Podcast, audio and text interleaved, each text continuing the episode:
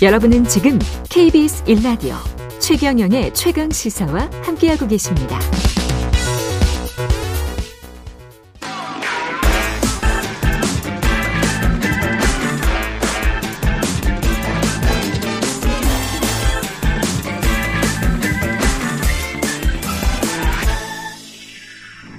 네, 최경의 최강 시사 듣고 계십니다. 한 번 더 뉴스 진행하겠습니다. 오늘은 정은정 작가와 함께합니다. 안녕하십니까? 네, 안녕하세요. 양국관리법이 어제 국회에서 부의 이 V라는 게 뭐죠? 뭐 그러니까 이제 토의 올리겠다. 그러니까 토의 올리겠다. 예, 해보겠다 예. 이렇게 얘기죠. 본회의에 네, 본회의를 열고 어제 음. 재석 165명 가운데 찬성이 157명, 반대가 6명, 기권 2명으로 이 양곡관리법 일부 개정 법률안이 본회의 부의의 건으로 가결이 되었는데요. 여당은 반발했겠네요. 예, 모두 다 퇴장을 했습니다. 예. 그래서 일종의 어떤 단독 상정처럼 되어버렸는데요. 어, 그래서 이제 김진표 국회의장이 제발 간곡히 이렇게 호소한다.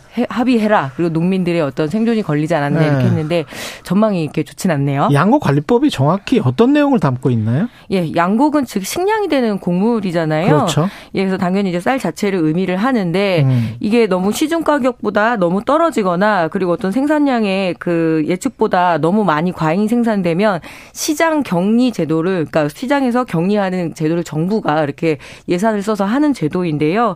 이 양곡 관리법은 사실 새 정부 들어서 이렇게 여야 쟁점이 되었지만 예. 본래 쌀값을 최소한도로 지지해주는 변동직불제가 2020년에 폐지가 됐습니다.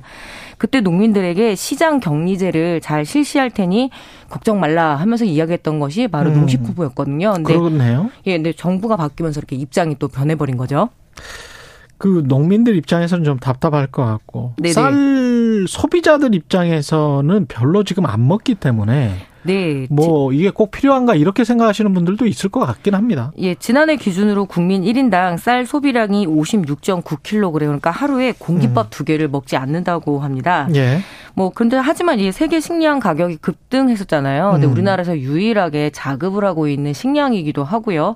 이게 또 쌀이 갖는 상징성이 있죠. 또 고령의 농민들이 가장 자신감 있게 지을 수 있는 농사기도 하고요. 예. 밥심이라는 것도 좀 있긴 해요. 네네. 그렇고 하- 예. 또 쌀이 쌀이 굉장히 정치적인 존재죠. 그동안 오랫동안 한국이 그렇죠. 쌀 중심으로 어떤 농업 정책을 짜왔고 예. 농민들은 또 거기에 발 맞춰서 온 건데 이제 와서 계속 이렇게 팔리지도 않는 쌀을 자꾸 농사를 지으면 어떻게 하느냐 이렇게 이야기하는 건 주- 부당하다 이렇게 이야기하고 있죠. 다른 측면에서 경제적인 측면은 그렇고 식량 네. 안보 측면에서도 좀 어떻게 생각해 볼 여지가 있나요? 예, 지금 OECD 그 38개 국가 중에서 우리나라가 이 2천만 명의 나- 인구가 있는 그 네. 큰 나라 중에서는 그 곡물 자급률이 최하입니다. 그래요. 이게 예. 19.3%거든요. 음. 그러니까 상당히 위험한 상황인데요.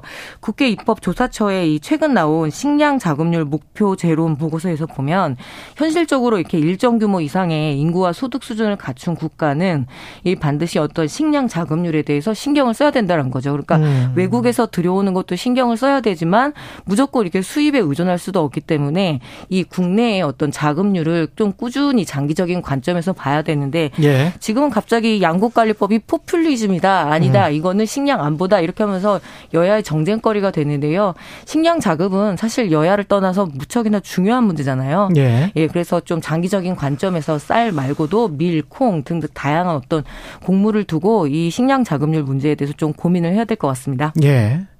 써니 강님은 농업이 최고의 보루다 이런 말씀을 해주셨고요. 네. 다음 소식 보겠습니다. 요즘 군대는 군대가 아니다. 네. 라고 라떼 시절을 말씀하시는 분들도 있지만 어, 진행자님도 혹시 그런 말씀 하시는 거 아닙니까? 아? 저는 그렇지 않습니다. 아, 그렇습니까? 저는 군대를 좀 편안하게 갔다 온 아, 사람이기 때문에 예. 예. 어, 뭐 그런 말 있지만 여전히 개선할 들- 것들이 많은가 봅니다. 개선할 게 많아요. 예, 장병들 봉급도 오르고 예. 군대 급식도 많이 나아졌다고는 하지만 신병들의 훈련소 상황은 그렇게 나아지지 않았나 봅니다. 논산 훈련소는 그대로입니까? 네, 예. 그 국가인권위가 이번에 처음으로 군부대를 직접 방문해서 조사를 했는데요. 예, 특히 이 해- 육군, 육군 과 해병대 신병 훈련소에 대해서 좀 여러 가지 개선 조치를 권고를 했습니다. 음. 일단은 이렇게 보게 되면은 훈련병 생활 시 훈련실이 너무 좁다라는 거죠. 1인당 이 수용문정 10제 곱미터 이상의 적정 규모를 확보하라라고 얘기했는데 1인당 뭐 한 3평 정도 네, 되네요. 이게 주한미군이나 네. 그리고 일본 자위대보다 훨씬 더 이 좁다라고 이야기를 하고 있고요. 근데 그것도 안 된다는 거잖아요, 지금. 네, 그렇죠.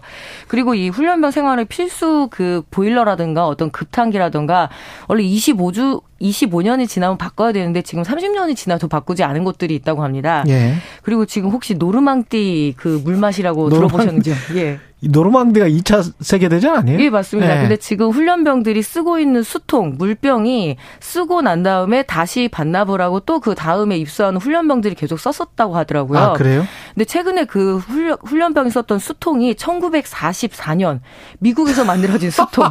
그래서 이 물맛은 노르망띠 물맛이다. 이런 이야기가 있는데 이 부분도 인권위가 지적을 했습니다. 어떤 위생의 문제라던가. 그래서 지금 얼마나 이렇게 이 부자 나라에서 음. 있을 수 없는 일인 거죠. 그래서 우리 어떤 국방비를 또 얼마나 많이 쓰는데요. 네, 개인 장구들에 대한 어떤 지급에 대한 문제들 그리고 또 재래식 화장실이 여전히 있다고 합니다. 아, 그래요? 예, 그래서 이 신세대 장병들에게 상당히 어려운 문제인데요. 이래서 음. 이런 재래식 화장실도 개선하라는 권고가 나왔고요. 음. 예, 또 해병대 같은 경우에는 이렇게 그 소변기 같은 경우가 차단기가 없대요. 차단막이 없다 그러잖아요. 제가 예. 안 들어가서 모르겠는데, 그래서 이 부분도 개선을 권고했는데 시설뿐만 아니라 이군 잔병, 그러니까 훈련병들이 어떤 그런 민원들 있잖아요. 음. 어떤 부당한 문제라든가 이런 것들도 잘 이렇게 민원이 전달될 수 있도록 이런 부분들도 좀 신경 써야 된다라고 권고를 했는데. 예.